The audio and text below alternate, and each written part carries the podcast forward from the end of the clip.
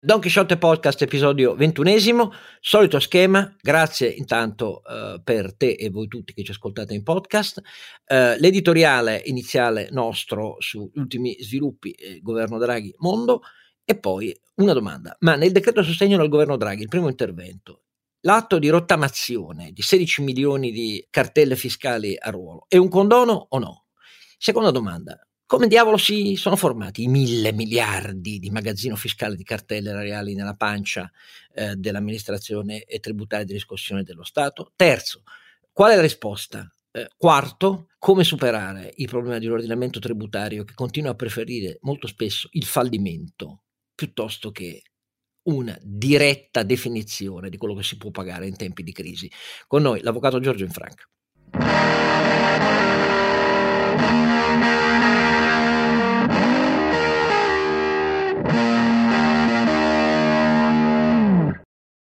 Oscar Giannino, Don Chisciotte, con lui i suoi due compari, eh, Ronzinante.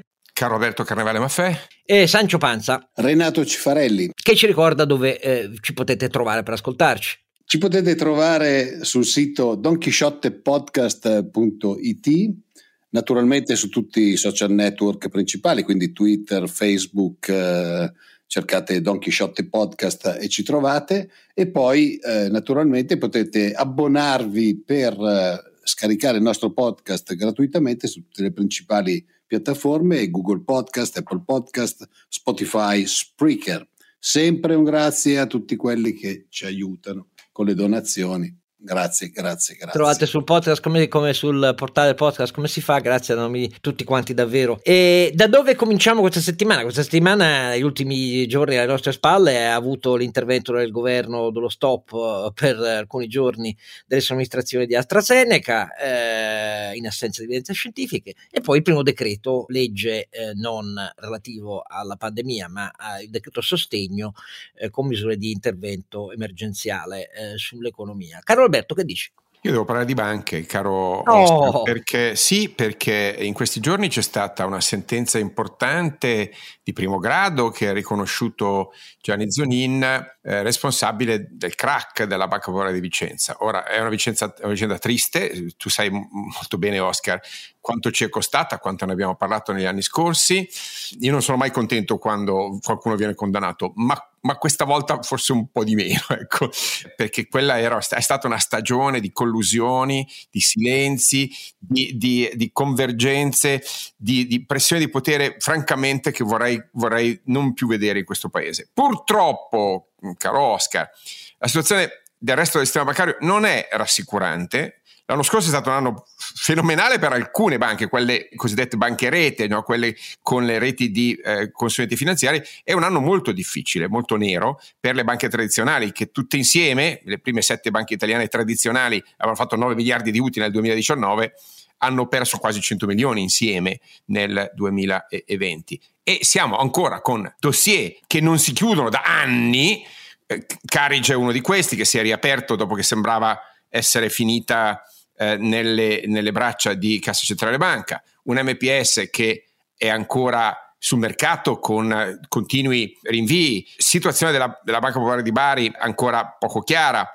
E eh, un risico che giustamente perché l'assetto organizzativo delle banche italiane è ancora in corso di trasformazione è un risico che deve ancora eh, proseguire. In particolare pensiamo a Unicredito Banco BPM, Biper, che sono un po' sul mercato come prede e predatori. Ora, lo scenario delle banche italiane merita attenzione perché avere un sistema bancario sano, efficiente e trasparente è essenziale, essenziale per garantire la ripresa. L'idea che lo Stato e i suoi soldi da soli possano fare partire l'economia è un'idea naif e sbagliatissima. Quindi c'è da insistere perché il dossier banche venga affrontato a livello nazionale e a livello europeo. Questo paese ha bisogno di un sistema bancario efficiente, affidabile e ordinato. Sono molto d'accordo con te.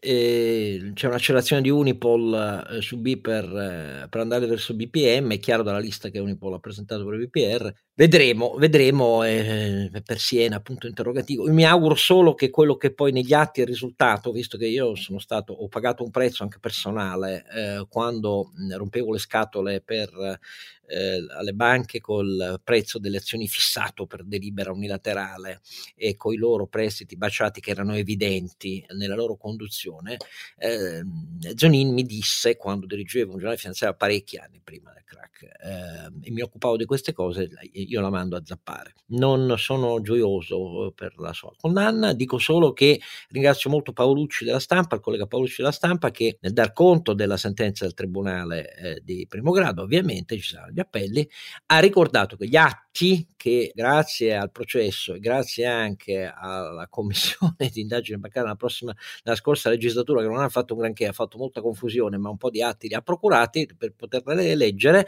abbiamo avuto le conferme di chi pensava come me che Banca d'Italia sia stata compiacente verso uh, Vicenza e non solo verso Vicenza, perché abbiamo atti relativi al 2008-2009 delle segnalazioni che venivano a cui non si dava corso. Mi spiace dirlo, ma bisogna uh, dire la verità fino in fondo e questa verità istituzionale italiana uh, si ama non dirla e invece va detta realtà.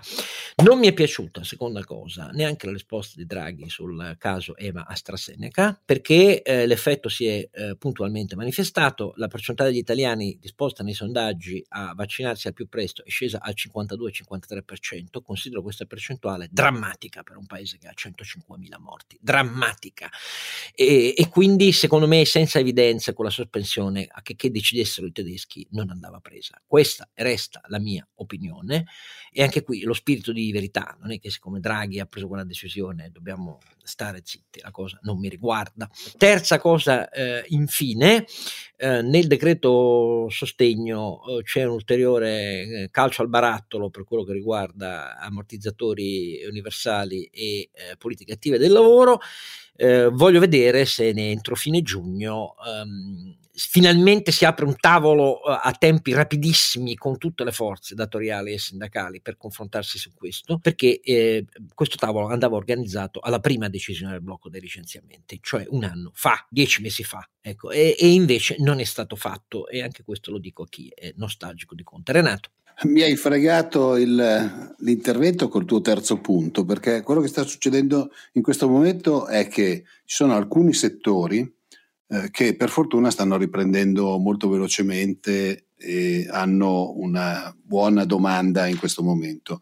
Abbiamo il problema che chi fa impresa in questo momento si trova davanti a un uh, guazzabuglio di regole ti faccio l'esempio, era stato rinviato il eh, discorso dei contratti a termini, se vi ricordate, eh, era stato introdotto il contratto a termine con la causale, quindi le imprese dopo un anno per evitare la causale eh, lasciavano a casa la gente. Decreto poi dignità. Stato, poi era stato prorogato perché a quel punto si sono accorti che le aziende non volendo applicare la causale... Cioè, allora, adesso è, è scaduto, siamo di nuovo in scadenza, non si capisce cosa succede e tutte le persone che sono in azienda che, e le aziende che stanno lavorando bene in questo momento sono alla finestra, potrebbero assumere, potrebbero fare molto di più e non stanno facendo niente proprio per questa incertezza. Cioè, se tu spezzavi una lancia perché si apre il tavolo, io dico le aziende hanno bisogno di certezze, hanno bisogno di pianificare, hanno bisogno di sapere cosa succederà. Se noi lavoriamo con il continuo calcio alla lattina ogni tre mesi e il tempo è tre mesi in cui noi possiamo fare le cose, nessuno pianificherà. E questo, soprattutto per quanto riguarda la parte di assunzioni e del personale, è una cosa deleteria perché fa perdere posti di lavoro, perdere opportunità. Bene, e allora eh, al primo eh, e unico approfondimento di questa puntata che sarà ancora in materia fiscale con l'avvocato Giorgio Franca.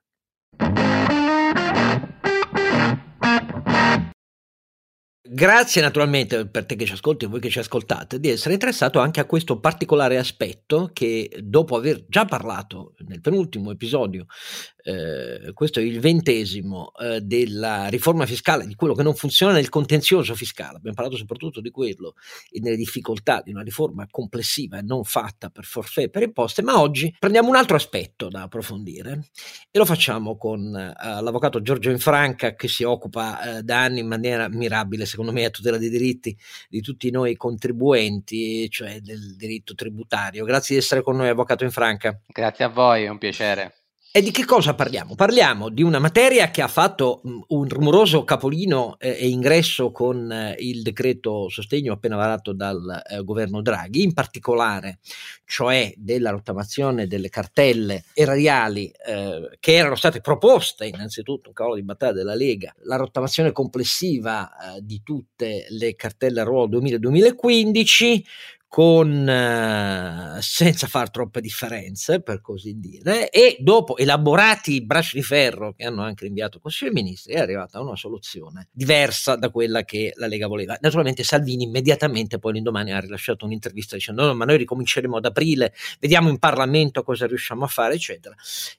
Il, l'intervento è stato considerevolmente limitato perché eh, si riferisce solo alle cartelle relative ai ruoli 2000, eh, 2010 e non 2000 2000-2015, ma c'è una soglia ehm, di reddito, c'è una soglia di reddito, cioè non si riferisce solo a quello entro i 30.000 eh, euro di reddito e, e questi criteri mh, restrittivi non hanno impedito a Draghi di dire sì, effettivamente è un condono, l'ha detto lui eh, alla domanda è un condono, solo che è una cosa limitata per chi ha meno e così via. Naturalmente questo solleva immediate reazioni perché sapete che su questo l'ha fatto il sindacato, l'ha fatto la WIL, c'è chi dice no al condono, no al condono, no al condono. Questo è un primo problema a capire che cosa è successo e cosa succede sui ruoli, ma la questione è quella più ampia, come vedete, eh, dell'evasione fiscale e dell'evasione fiscale con, collegata a un'altra questione di cui abbiamo già parlato, cioè risolvere attraverso un fisco che si basa su interpelli e confronti diretti col contribuente piuttosto che con eh, norme che spesso lo Stato si rimangia eh, e che poi non sono capaci dell'interlocuzione. E si va a un contenzioso fatto da non professionisti con esiti eh, incredibili, un contenzioso pazzesco, pensate che solo nel 2019 ci sono state eh, quasi 150.000, 147.000 eh, cause tributarie a ruolo, delle quali naturalmente se voi andate a vedere l'ammontare avete avete un'idea precisa della follia di questo paese, perché di quelle 147.000 cause tributarie messe a ruolo in un anno, ehm, praticamente il 50% è per una soglia di petitum tra i 2.000 e i 3.000 euro di contestato. Tra i 2.000 e i 3.000 euro e i tre quarti quasi sono inferiori ai 20.000 euro, quindi questo dà l'idea che c'è un sistema che non funziona, non un paese di evasori gigantesco beccate con le mani nel, nel sacco. Però, ecco, perché in questa questione, quando si tratta poi proprio dei debiti messi a ruolo, si conferma una caratteristica del nostro ordinamento di cui parleremo oggi, cioè quello di essere incapaci di trattare e lo vedremo anche con uno dei casi proprio di cui si occupa l'avvocato in Franca che è con noi, con la conclusione che lo Stato preferisce che tu chiudi invece che vai avanti e tratti rispetto a quello che lui ti chiede e tu sei disposto eh, a pagare. E infine, quarto aspetto, una ricerca che è uscita due giorni fa sul sito della Banca d'Italia a opera di un ricercatore del, della Banca d'Italia, di un economista, eh, naturalmente a titolo personale, non impegna la Banca d'Italia, ma come vedrete ci sono dei dati sull'evasione stimata, su quella reale stimata mh, da enti pubblici, da soggetti pubblici nel nostro paese e sulla dive- stima di un indicatore, propens- un indicatore sintetico alla propensione all'evasione eh, per dipendenti, autonomi, pensionati, eccetera, che vedrete eh, provoca diverse sorprese. Ma cominciamo dal primo punto. Cosa è successo in Consiglio dei Ministri ieri? È un condono, non è un condono? Come la pensa l'avvocato in Franca? Eh, allora, sicuramente io non ritengo che sia un condono, nel senso che questa norma è stata, possiamo eh, dire con tanta chiarezza che è una norma non nell'interesse specifico dei contribuenti, ma nell'interesse della, dell'amministrazione pubblica, nel senso che, che ovviamente eh, nell'ultima audizione anche del settembre 2020, lo stesso direttore dell'Agenzia delle Entrate Ruffini ha, ha fatto una disamina molto dettagliata eh, di, di, quello che è il magazzino attualmente pendente presso, della presso l'agenzia eh, della, della, riscossione. Si parla di, di, un importo di circa mille miliardi, no? e su questi mille miliardi la, la, prognosi di recupero è circa il 7%. Quindi è, è sì, stato lui... La prognosi data dallo stesso Ruffini, eh, non da Dal... chi dallo stesso Ruffini. Dallo quindi... stesso Ruffini, perché dice per il resto se io levo i, i deceduti, i falliti, eh, eccetera, eccetera, eh, quindi mi resta una percentuale inferiore al 10%. Molte volte ovviamente sono soggetti che hanno già subito delle iniziative o cautelari eh, o, o esecutive e quindi in sostanza è lui, è lui comunque l'amministrazione pubblica che, che, che ha invitato il legislatore ad agire in questo, in questo senso qui. Quindi leggerla come condono mi sembra un, un tantino eccessivo, tanto è vero che, che, in tutte le bozze che sono state girate in questi giorni del, del, del, DL Sostegni vi erano tutte le varie ipotesi legate proprio al, al discarico del magazzino. C'era tornato anche in un'altra audizione alla Commissione Finanze, Camera e Senato dell'11 gennaio scorso, oltre a quella che avevi ricordato infatti. Quella sull'IRPEF infatti. Esatto. Quindi, eh, infatti, quindi eh, in realtà ecco, va letta in questo senso, quindi chi, chi ritiene um, con un fare magari un pochino superficiale che sia un salvacondotto condotto per qualcuno, onestamente mi sembra un pochino anche ridicola come critica. Piuttosto bisogna interrogarsi, e forse in questo senso una battuta eh, il, l'attuale Presidente del Consiglio l'ha fatta proprio ieri, del perché ci sono questi 990, 900 miliardi eh, di, di, carichi iscritti a ruolo. Eh, lui ha detto, abbiamo... vuol dire che c'è qualcosa che profondamente non funziona. Insomma. Che, che probabilmente qualcosa che non ha funzionato. E, e, e, quindi da questo punto di vista è ovvio che ci sono delle condotte eh, degli enti che in qualche modo hanno contribuito affinché questo magazzino arrivasse a quella, a quella ma io però sono concreto siccome tutti dicono adesso la risposta verrà l'ha fatto capire anche Draghi implicitamente ma tutti hanno capito che si riferiva a quello Ruffini vuole andare in quella direzione si andrà alla soluzione cioè la riforma della discussione come si fa? Mettendola ex Equitalia oggi agenzia della discussione diamo anche quella all'agenzia delle entrate. E questa è la riforma? Perché secondo me se non cambiamo ehm, la struttura definitoria degli agi degli interessi eccetera eccetera a me quella non sembra una riforma No, ma infatti, ma non è. Mm, eh, si parla adesso, adesso il sesto decreto eh, sostegni, eh, mi pare, ho letto ancora il testo definitivo, non, non, non mi sembra che, che, sia stato pubblicato, però ho letto l'ultima, l'ultima bozza, eh, prevede ovviamente demanda a un, un decreto del sempre attuativo del, del Ministero, nuove modalità di discarico di questi ruoli in qualche modo per accelerare, no? Perché di che cosa si lamenta banalmente eh, Ruffini? Del fatto che ovviamente se non ci, con, non ci, si, con, ci si concentra su questi carichi di ruolo, diciamo su questi ruoli non esigibili, non ci concentra, non si concentra invece nell'andare a recuperare le, le, le, altre somme che potrebbero invece trovare soddisfacimento. Quindi, però da questo punto di vista, eh, ripeto, ancora non è effettivamente chiaro quale sia l'andazzo, tra, l'andazzo tra virgolette. Ciò che a me pare chiaro e in questi giorni come... Eh, diciamo, sto un po' cercando di raccontare una vicenda emblematica, secondo me, delle, delle ragioni per le quali si, si forma. Ah, facciamo un esempio concreto. Naturalmente salvaguardando in pieno uh, l'anonimato del tuo cliente, no. i particolari della vicenda e così via. Però per spiegarla a chi ci ascolta, un esempio concreto. Allora, l'esempio è molto, cerco di, di, di, di, ridurlo un po' anche nella semplicità. E in questo caso stiamo parlando di, non di agenzia delle entrate, ma di, di, di IMPS. È il caso, ovviamente, mh, facciamo una premessa. Il legislatore eh, ultimamente ormai e questa è una cosa positiva, nel senso... Que- aspetta, le... aspetta, ti, inciso, tenete conto che nei mille oltre miliardi del magazzino delle cartelle ci sono debiti con una pluralità di enti pubblici. Certo, certo. 100, 140 mi sembra sia proprio dell'Inps, tanto per 140, allora non mi ricordo esattamente, comunque intorno alle centinaia di miliardi sono ovviamente del, dell'Inps, perché poi tutti confluiscono lì. E, e quindi siamo nell'ambito della, del codice della crisi, sostanzialmente alcune novità che sono state anticipate nel codice della crisi, che reputo abbastanza importanti, nel senso che nei rapporti soprattutto con gli enti, cosa succede oggi? Oggi presentando un piano di concordato, per esempio come nel caso mio di specie in continuità. No, aspetta, eh. lo dico anche questo per chi ci ascolta, perché tu dai per scontato che tutti sappiano tutto, ma non è così. Eh, Giorgio Franca ha detto sono stati anticipati alcuni elementi della riforma del codice delle imprese perché nel frattempo noi siamo in un sistema, in un, sistema, in un regime sospensivo dell'introduzione eh, a pieno regime della riforma e anzi era stato protetto protratto, per così dire, a fine anno e c'è già chi chiede che neanche a fine anno, ma su questo ci torniamo. Allora, eh, cosa, perché l'importanza di queste, di queste anticipazioni? Perché, perché in, in, sostanza che cosa è accaduto? Allora, noi sappiamo che nei rapporti con, con il fisco, se l'impresa presenta un, un, concordato che sia in continuità o un accordo di ristrutturazione dei debiti con eh, l'amministrazione finanziaria, eccetera, o con l'ente previdenziale, può proporre una falcidia di questi debiti, no? Quindi eh, ovviamente se siamo nell'ambito di soggetti che purtroppo sono in uno stato di crisi, una falcidia di questi debiti è la, l'attuale configurazione del famoso 182 te della legge fallimentare, cosa dice per farla brevissima? Dice guarda Ente, tu devi valutare se cosa accade se oggi la società fallisce, cioè quanto prendi banalmente dalla, dalla liquidazione di quella società oggi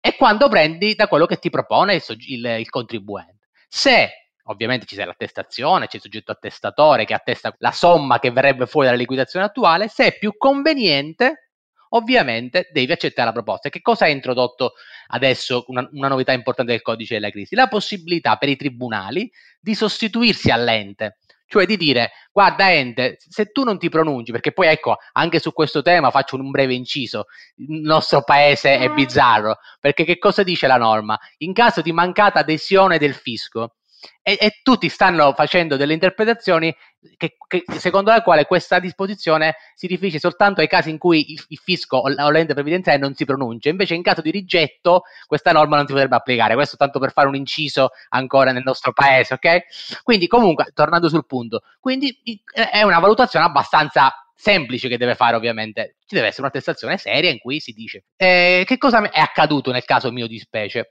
che eh, ovviamente un, eh, sono nel, nel, campo dell'edilizia un'impresa edile come sapete una delle certificazioni essenziali per poter proseguire nell'ambito di un'impresa edile è il famoso DURC, cioè il documento unico di regolarità che oggi lo richiedono non soltanto eh, ovviamente in materia di appalti pubblici, ma anche le, diciamo, i committenti privati. Perché? Perché c'è il famoso regime di responsabilità solidale tra uh, Trappert.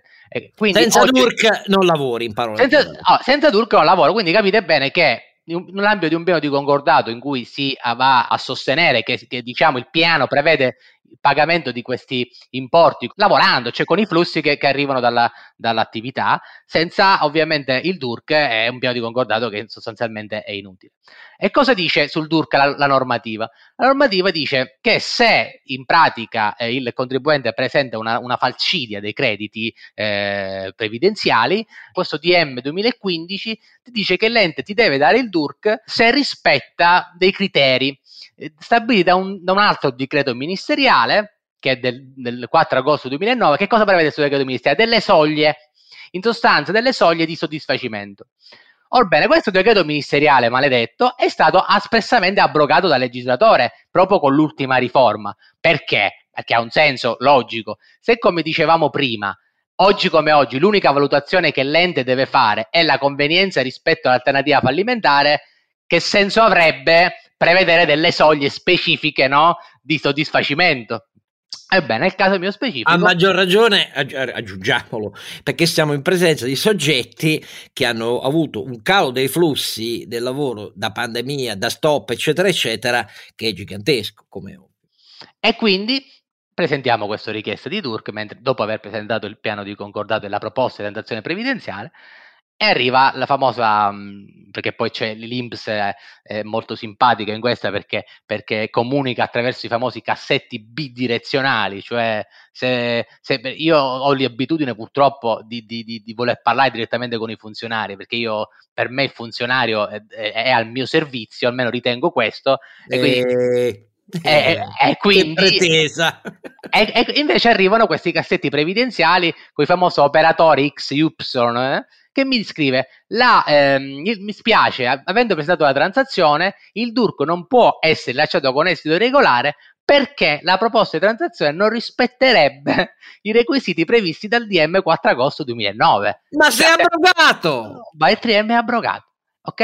Ah, ok? Quindi eh, cosa succede? Io ovviamente, perché io non mi arrendo purtroppo, quindi io eh, ovviamente sento anche, eh, diciamo, cerco di arrivare eh, alla, alla, direzione sia di, di, Milano sia direzione centrale. La direzione centrale mi dicono sostanzialmente e chiaramente, eh, posto che il DM del DURC richiama il DM abrogato e oggi sa, quel DM abrogato non c'è più, secondo quindi l'istituto si è creato un vuoto, un vuoto normativo e quindi abbiamo richiesto parere al Ministero sul punto, ok? E io dico, vabbè, nel frattempo che chiedete al Ministero datemi sto DURC, nel senso, se non, non esiste più la norma, eh, diciamo, piuttosto me lo date, anche perché, attenzione, il DURC ha un'efficacia di 90 giorni, non è che ha un'efficacia, eh, diciamo, infinita, No, e invece piuttosto non me lo date e invece loro hanno deciso di non darmelo banalmente e quindi ovviamente conducendo la, la società inevitabilmente eh, a, a, speriamo di no, però è molto concreto il rischio mh, mm, del fallimento.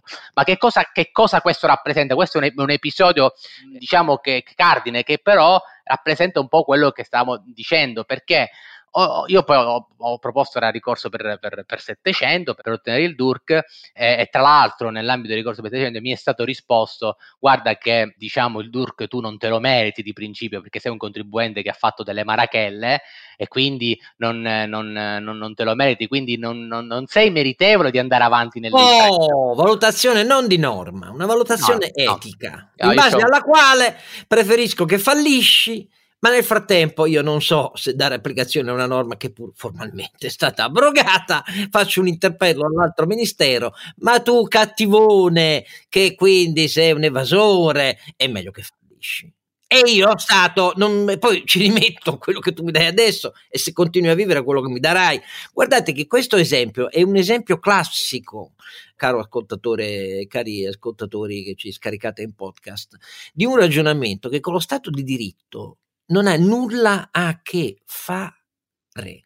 Non so, Giorgio, forse perché io. Sono... No, perché no, no, ma io guarda, ti dico, eh, io poi io mi appassiono, mi appassiono al di là no, della, della questione specifica perché veramente essendo anche abbastanza giovane, non so, voglio sperare no? in un futuro, un, un futuro migliore. Quindi a volte, diciamo, io vado oltre quello che dovrei fare da, da, da, da difensore del cliente specifico, perché cioè io banalmente, eh, quando poi ho visto quello che mi sta prendendo la memoria, eh, vorrei parlare anche con gli avvocati, tra l'altro, del, dell'istituto e dico, scusate, ma voi ve ne state rendendo conto che di fatto così state disapplicando la normativa fallimentare. Cioè, se avete una normativa fallimentare che consente a tutti i contribuenti, più cattivi, più buoni, tutti, di poter arrivare a una falcidia, ma perché? Qual è l'obiettivo alla fine? Non è perché lo Stato è buono, l'obiettivo è proprio quello, di evitare che, che, voi stessi enti eh, rimaniate con un, con un eh, diciamo, con zero in mano, con, con, il nulla assoluto in mano. Avete un contribuente che vi sta offrendo, vi sta proponendo di andare a definire, vi sta dicendo guarda fatemi lavorare perché io se lavoro vi do quello che vi devo dare, poi ci saranno responsabilità penali per le condotte, ma quella è un'altra dimensione.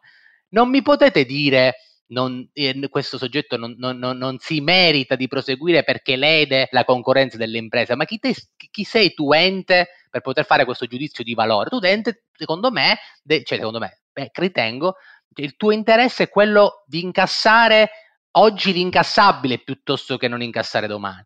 E allora cosa succede? Cosa succede? Che banalmente se si persiste in questa condotta, la società fallirà, si formeranno quei crediti eh, iscritti a ruolo e andranno a magazzino e non prenderà niente più nessuno. E abbiamo realizzato l'obiettivo e secondo me anche con un, con un principio anche di responsabilità da danno erariale che non è da, da sottovalutare perché sostanzialmente oggi io ti sto offrendo qualcosa anche di considerevole e con questa tua condotta mi stai conducendo al fallimento e, princi- e quindi eh, o, o alla fine della, della, storia probabilmente uscirai con un pugno di mosche. Quindi questo è un po', e volevo rappresentare questa, questa, questa situazione qua, però ripeto, non è tanto il caso di specie, è capire un po' poi effettivamente come funziona. Io devo dire, e devo essere onesto da questo punto di vista, l'Agenzia delle Entrate da questo è punto molto migliorata. Mo, molto migliorata. No, no, ma che, questo è un fatto. Questo è un fatto.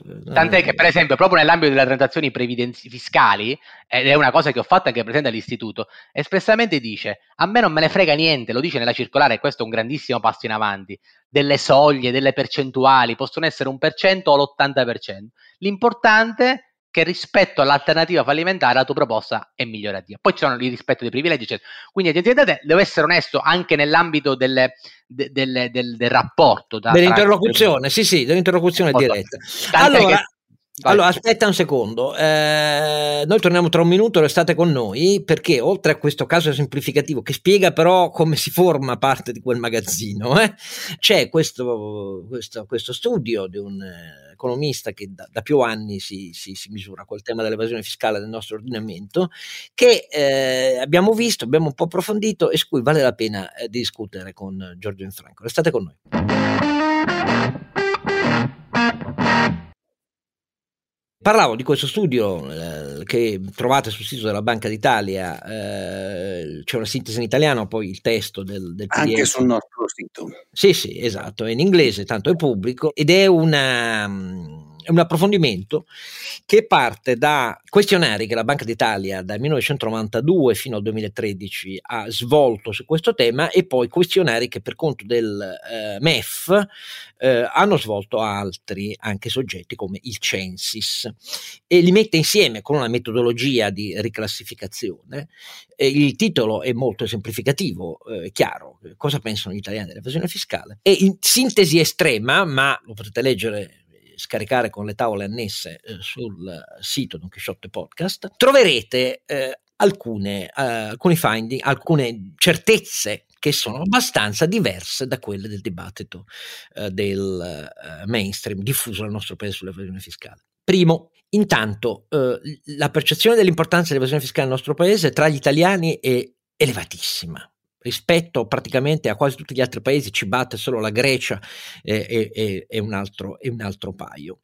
Nella realtà, poi, nella realtà, quello che si capisce di, di, domanda in domanda è che da noi è elevatissima la percentuale di quelli che dicono che eh, a, a, evadere eh, sono la stragrande maggioranza di tutti gli italiani e anche qui siamo con percentuali elevatissime. Naturalmente, tranne chi risponde, questo è. Però di fatto fatto, di fatto eh, nella valutazione della stima che poi viene chiesta a chi risponde ai questionari, eh, ma quant'è eh, ciò che perde lo Stato, l'importanza relativa, cioè comparata agli altri paesi, non ci vede più assolutamente in testa, ma ci vede a metà della graduatoria, a metà della graduatoria europea. La differenza vera è la domanda e la, la, risposta alla domanda in quanti evadono, dove battiamo eh, di, di, 40 punti quello che di, dicono paesi come la Germania, eh, la Francia un po' più elevato e così via. Da noi quella percentuale è altissima. Ma c'è poi il calcolo di un indicatore sintetico della propensione all'evasione e lì vengono alcune sorprese. Perché? Il giudizio di Giovanni D'Alessio, che è questo economista, lo parla a titolo personale, eh, non, è, non, impegna la Banca d'Italia, è che incrociando i dati in realtà eh, a disposizione eh, della Banca d'Italia su cui studiare e del MEF, si trova che la propensione ad evadere dell'indicatore sintetico per gli autonomi, molto alta all'inizio degli anni 90, 92, di cui inizia la serie storica dei dati, eh, in realtà al 2013 risultava molto significativamente contenuta, mentre al contrario a crescere negli anni era la propensione a evadere, udite udite, di pensionati e lavoratori dipendenti, con un caveat. Nel 2013 si vede che questo crescita dell'indicatore sintetico per la propensione all'evasione in queste categorie deriva molto anche dal fatto, con ogni probabilità, degli effetti della crisi post-2011, che alza la percentuale di coloro che dicono tutto sommato però l'evasione, che gli italiani battono tutti quasi i paesi europei dicendo non è mai giustificabile, però eh, nel 2013 si vede che molti iniziano a rispondere tranne che però eh, per andare avanti e non chiudere per gli effetti della crisi, perché inizia a diventare significativa ehm, questa componente qua, associata anche a una componente, ma le aliquote eh, poi reali, eh, medie e marginali, eh, sono troppo elevate rispetto alla condizione di un, di un, paese in crisi. Però ecco, trovate, come vedete in questa ricerca, alcune cose che a me hanno fatto molto riflettere, perché non è esattamente quello che vedo ispirare i più de, degli interventi sull'informazione eh, su uh, questi temi. Oh, fonte economista, la Banca d'Italia. Che impressione hai avuto Giorgio Infranca leggendo questo report? Ma io, cioè, il problema è sempre una, una, un contrasto no, tra la narrazione e la realtà, no? che io vedo tutti i giorni, però eh, effettivamente poi io l'ho letto con, eh, con piacere e, e, con attenzione. Ed, ed, ed effettivamente eh, ci sono delle, delle come, come, quella che giustamente a cui si faceva, si faceva riferimento sul rapporto tra eh, la come dire, presunzione di evasione, perché chiamiamola presunzione di evasione dei lavoratori auto- autonomi rispetto ai, lavori, ai, lavoratori dipendenti, che è veramente eh, significativa. Poi eh, a, a, leggendo a me fanno anche impazzire le domande no, che, che, che, sono state poste, che poi se, se, se, le guardiamo rappresentano proprio tutte quelle che, che ogni giorno eh, sentiamo nei giornali, no? Quindi se paghiamo le tasse, se pagassimo tutti paghiamo di meno, la, eh, eh, alcune persone non pagano le tasse perché corrono pochi rischi di essere presi, no? tutte queste, queste, narrazioni che poi in fin dei conti non, non, non, non rispecchiano quella che, che poi è, è, è, la realtà. No, perché è, la stessa, è lo stesso economista della Banca d'Italia scrive in realtà poi la propensione dell'indicatore sintetico evadere tra gli autonomi si vede eh, che, che, che, si è contenuta anche perché la loro percentuale, che rispondono proprio alla domanda che hai chiamato tu adesso, cioè qual è la percentuale di farla franca dai controlli, in loro si abbassa drasticamente perché loro sono i soggetti deputati della maggiore delle attività di riscontro nel nostro ordinamento tributario. Quindi è così. No, no, infatti, ma poi sai, è, è quello che è un po'. È, beh, la, narrazione, la narrazione comune sull'evasione del, del lavoro autonomo o, o come la, la, la, dell'evasione della multinazionale, no? siamo, siamo, sempre su, su, quei discorsi là o sulla multinazionale del web, eccetera. Quindi, mm, non, tra, non l'altro, sono... tra l'altro, volevo chiedere una cosa all'avvocato, cioè io ho sempre ho sempre avuto l'impressione che la maggior parte delle persone non abbia ben chiaro chi evade. Cioè, moltissimi evadono l'IVA perché vogliono pagare, diciamo, in contanti l'idraulico, tanto per andare sempre sulle solite categorie un po' scontate, piuttosto che chi viene a fare qualche lavoretto in casa, eccetera. Cioè, non hanno, secondo me, la percezione che in quel momento lì gli evasori sono loro perché l'IVA è una tassa a loro carico. Poi il professionista evade l'IRPEF per quanto riguarda la sua denuncia dei redditi, però non hanno la percezione del fatto che sono loro gli evasori in quel momento. Ma sì, infatti, perché ma quello è, mm, ma infatti, è, que- secondo, è, proprio questo, in quest'ottica va secondo me la, lo studio, perché alla fine il, il, il pensionato il, o, il, o, il, dipendente che se non svolge altri lavori alla fine della fiera è inciso dal tributo dell'imposta sui consumi banalmente, perché poi se non ha altri redditi ed è, que- ed è quello che non si comprende, ma è una storia quella che si racconta, che, che, è, sempre, che è, sempre, uguale a se stessa, ma, ma, ma non ci rendiamo conto che effettivamente, come si diceva giustamente, ogni condotta no, che svolgiamo in questo senso qua, che nella quotidianità potrebbe essere frutto, però è un racconto, è un racconto che fa piacere ad alcuni, soprattutto ad alcune parti, anche soprattutto politiche, ma poi però alla fine della fiera chi conosce il mestiere e sa che poi eh, diciamo eh, chi sono i cosiddetti soggetti eh, tartassati, perché poi da questo punto di vista è giusto anche spezzare una lancia no? nei confronti di, di, quei soggetti che invece vengono sempre considerati come i grandi evasori, le multinazionali, eccetera, eccetera, che sono quei soggetti sui quali poi banalmente il fisco spesso diciamo controlla in, qua, in maniera quasi come dire eh, ciclica, no? Eh, cioè nel senso su questo per esempio eh, ne fa sempre una battaglia eh, l'amico Raffaello Lupi, no? Perché l'amico Raffaello Lupi dice sempre attenzione, voi eh, ve la prendete con le multinazionali, ma in realtà eh, sono quelle che pagano le tasse di più in assoluto, che vengono controllate di più in assoluto, poi il panificio o la bottega, no? Per quando vabbè, eh, si fanno tutti questi discorsi, sono poi quelli dove effettivamente si, si, si annida, no? Si annida effettivamente la percentuale più attivazione, ma non è percepito perché, perché non è percepito perché è un panettiere magari e non è invece la, la, multinazionale. Questo è un discorso da, sensato. Infatti, da quel punto di vista lo apprezzo molto quando, quando, quando Raffaello si incazza, scusando il termine, ma, ma, perché ha ragione. L'abbiamo invitato mille volte. Io adesso voglio fare una domanda ripartendo da Carlo Alberto, prima di arrivare a Giorgio Franca e Renato. Però una delle cose su cui Ruffini, il capo dell'Agenzia delle Entrate, è molto dinamico, molto comunicativo. Eh, ehm, e che ha dato una svolta anche di efficienza, eh, anche se il, il, problema dei concorsi non è ancora risolto all'Agenzia delle Entrate. Ma detto questo, una delle cose che ha, preso a sostenere con crescente vigore Carlo Alberto da sei mesi a questa parte è eh, come strumento di lotta all'evasione, come strumento di equità orizzontale, la disponibilità dell'Agenzia delle Entrate, se il politico sarà d'accordo, il legislatore sarà d'accordo, a mettere la riforma fiscale la tassazione per cassa su trimestri eh, del reddito anche di chi non è soggetto oggi al, uh, sostituto, al sostituto d'imposta eh, e quindi in buona sostanza a autonomi e professionisti, cosa che a me lascia eh, abbastanza terrorizzato perché io le strutture di costo vere, cioè la, la riga costi deducibili la calcolo solo eh, dopo l'ultimo dell'anno e quindi solo dopo eh, sono in grado di farmi il conto una volta al netto degli acconti che ho già versato. Per trimestre io non, riesco, non riesco proprio a capire come questa roba, tranne che eh, il flusso di cassa più regolare allo Stato eh, nei quattro trimestri, eh, come possa identificarlo io come uno scudo eh, dei miei diritti. Ma magari mi sbaglio. Caro Alberto, che pensi? Che ovviamente questo va collocato dentro a un'evoluzione eh, della trasparenza, della eh, semplificazione e della eh, simmetria di flussi tra eh, contribuente e eh, agenzia delle entrate. In sé potrebbe avere anche un altro vantaggio, cioè nella bancabilità o nella finanziabilità degli oneri fiscali a fronte del fatto che la loro spalmatura nel tempo renderebbe la gestione proprio finanziaria parlo di banche o finanziarie un pochino più trattabile. Quindi in sé potrebbe essere un ingrediente di un disegno più grande, caro Oscar, che certamente dire, non spetta all'Agenzia delle Entrate eh, completare, spetterebbe al legislatore.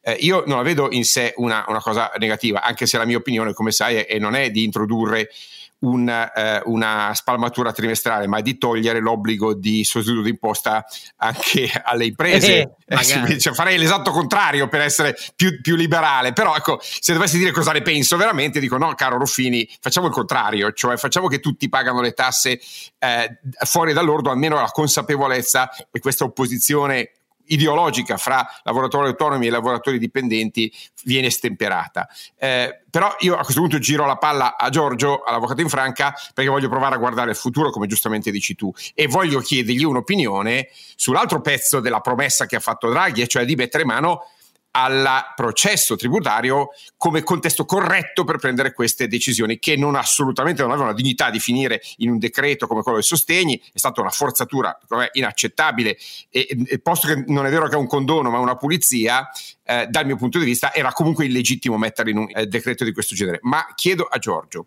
eh, il ministro Cartabia ha fatto trapelare alcune linee guida della eh, possibile riforma del eh, diritto tributario, del, della giustizia tributaria, nell'ottica di rendere sempre più autonoma la, eh, il processo tributario, la magistratura tributaria, che oggi invece dipende, ricordiamo che dipende dalla parte in causa, cioè dal Ministro delle Finanze, come dire la terzietà del giudice ce la siamo appesa chissà dove, no? Secondariamente è un po' il rifugio dei, dei, degli elefanti, il cimitero degli elefanti, perché il livello di professionalità è quello che è e questo insieme agli altri due fattori fondamentali che eh, sono la zona del, del fischio italiano, cioè norme erratiche e contraddittorie, primo. Secondo, un sistema di incentivi distorsivo dei funzionari fiscali. Terzo, durata, mancanza di professionalità e mancanza di certezza del processo tributario. Ecco, sull'ultimo punto, riforma eh, del processo tributario, professionalizzazione, autonomia, scarico della Cassazione con una sezione staccata dedicata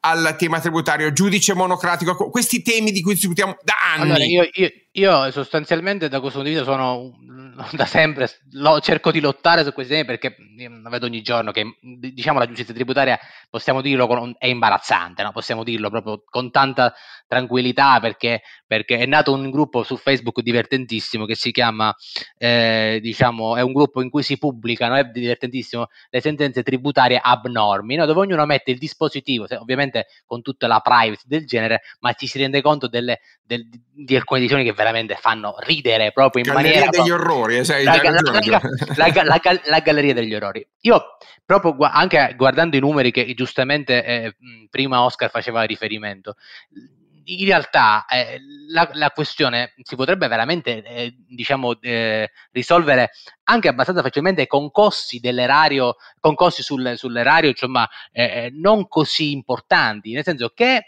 se abbiamo visto che quasi il 70% delle controversie è pari a un valore di, di inferiore ai 20.000 euro, benissimo, c'è questa categoria di magistrati tributari che, che, che, che rivendica no, il suo brillante ruolo, benissimo, allora io, io ho scritto, eh, ma in questo senso ci sono anche delle proposte in, in Parlamento, facciamo un bel giudice di pace tributario, benissimo, per le controversie inferiori ai 3.000 euro, che, che, che, restasse questa classe di magistrati, di magistrati tributari che decidessero secondo equità.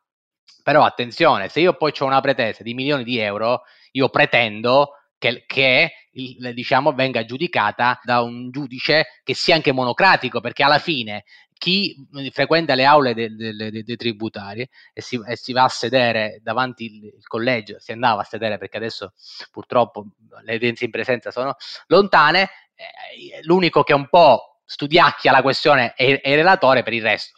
Quindi questo collegio, per esempio, nel primo grado fatto da tre soggetti è perfettamente inutile.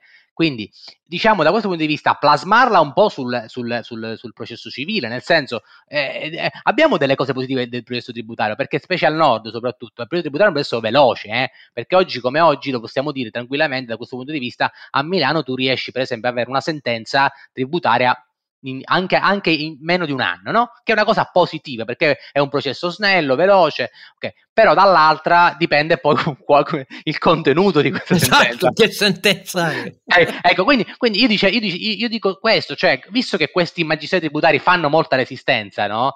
Eh, allora conserviamo l'attuale classe, però a, all'altere prevediamo una classe di magistrati eh, selezionati per, per concorso e, e diciamo eleviamo questa giustizia tributaria perché io ho sempre detto questo che, che la giustizia tributaria è il luogo dove se pensi eh, se ritieni di, di, di avere ragione eh, hai il rischio concreto di perdere, se ritieni di avere torti hai il rischio concreto di vincere, ok? È sempre così nel mondo della giustizia, ma questo, l'alea, ecco, l'alea del giudizio è, è, è troppo elevata, cioè non, non, non, è sostenibile, perché quando tu hai un, una pretesa che, che, fonda, che, che, è sbagliata, tecnicamente sbagliata, eh, allora eh, deve avere un giudice tributario che la, che la riconosca. Per questo dico, io personalmente faccio di tutto ed è brutto da dire nel senso per non andarci davanti al giudice tributario.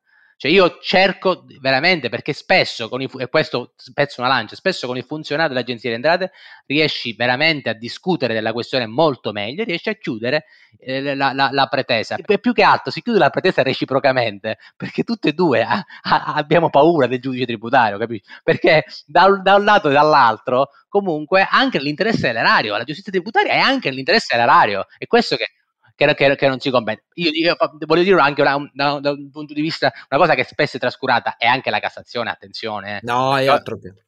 Oggi la Cassazione purtroppo eh, cassa, nel senso che incassa, cioè l'obiettivo suo è quello di incassare, arriva anche a decisioni veramente, per, per esempio c'era la proposta che a, forse a cui accennava Carlo Alberto del professor Glendi che diceva istituiamo una sezione veramente separata della Cassazione, ma separata ma separata anche con, determinando per, per accertamento, accertamento e contenzioso, IVA, dirette, indirette, cioè diamo quella funzione della Cassazione che dovrebbe essere quella di, di, di garantire l'uniforme applicazione della, della norma. No, anche, anche, perché gli esempi di plurime sentenze, al di là, eh, cos'è la quinta civile, se non mi ricordo male, sì, sì, la quinta, la quinta. La quinta civile, eh, in materia tributaria ci sono poi le altre sezioni, vista l'entità, la vastità che hanno le misure cautelari nel nostro paese, eh, ci sono sentenze civili civile e penale della Cassazione, magari su materie del tutto analoghe, completamente contrarie a quelle no, attenzione, vi, racconto una cosa che è simpaticissima che è accaduta adesso, proprio di recentemente, sulla famosa tassazione delle società tra professionisti.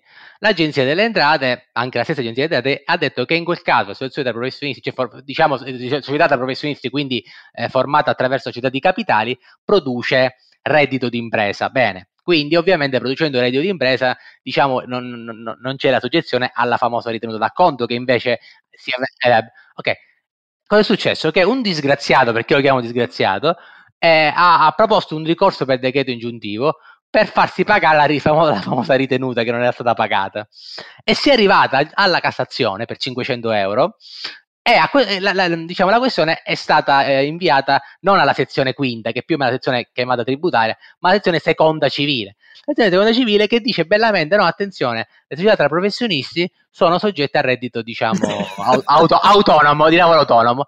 Ecco, eh, eh, sta succedendo un casino perché voi pensate tutte le STP che fino adesso non hanno, diciamo, fatturando, non hanno ovviamente eh, non, senza ritorno d'acconto. Quindi il problema non è tanto l'STP, ma il problema è di tutti i clienti che esatto. banalmente non hanno fatto ritenuto a conto e che, si, e che in teoria questa è, è, è, è, è, no, no, no, la, L'agenzia delle entrate ha detto sì, rete di impresa, quindi è questo il tema. È que- no, no, ma il, il, tema di un ordinamento folle eh, e non c'entra niente, lo voglio dire perché te, che, te, che ci ascolti che hai dei dubbi. Come vedi, qui non si tratta di difendere gli evasori, si tratta di combattere per avere strumenti che siano nel reciproco interesse del contribuente, ma anche dello Stato. Non so se è chiaro, piuttosto di uno Stato che ha tante voci male organizzate e malcompetenti rispetto a quella dell'agenzia delle entrate. Allora, io spero che sia stato almeno chiaro questo, ecco, di, di questa ulteriore riflessione. Vi ricordo solo che nel PNRR, almeno nella versione Conte, vediamo quale sarà quella definitiva, la giustizia tributaria, la riforma della giustizia, correggimi se sbaglio Giorgio, non ah. c'era. Non c'era. No, no, no, no, non c'era. Anzi, anzi, c'era, nel senso che si diceva, visto che la Corte di Cassazione tributaria, di Cassazione è a 50% eh, a carichi di, di, di, diciamo in materia tributaria, cosa facciamo noi? Co- eh, mettiamo eh, dei, dei giudici onorari in Cassazione. in Cassazione, vabbè, una bella trovata. De- speriamo che non sia nella versione definitiva, eh. Draghi, pensaci tu. No, guarda, ripeto, le linee programmatiche della, della, della, ministra Cartabia andavano in un altro senso. Quindi, no, no, questo è chiaro, l'ha quindi, riferita infatti correttamente Carlo Alberto. Allora, intanto eh, grazie eh, a Giorgio Infranca e grazie a voi. Appuntamento, caro Sancio e caro eh, Ronzinante, al prossimo episodio. Ciao.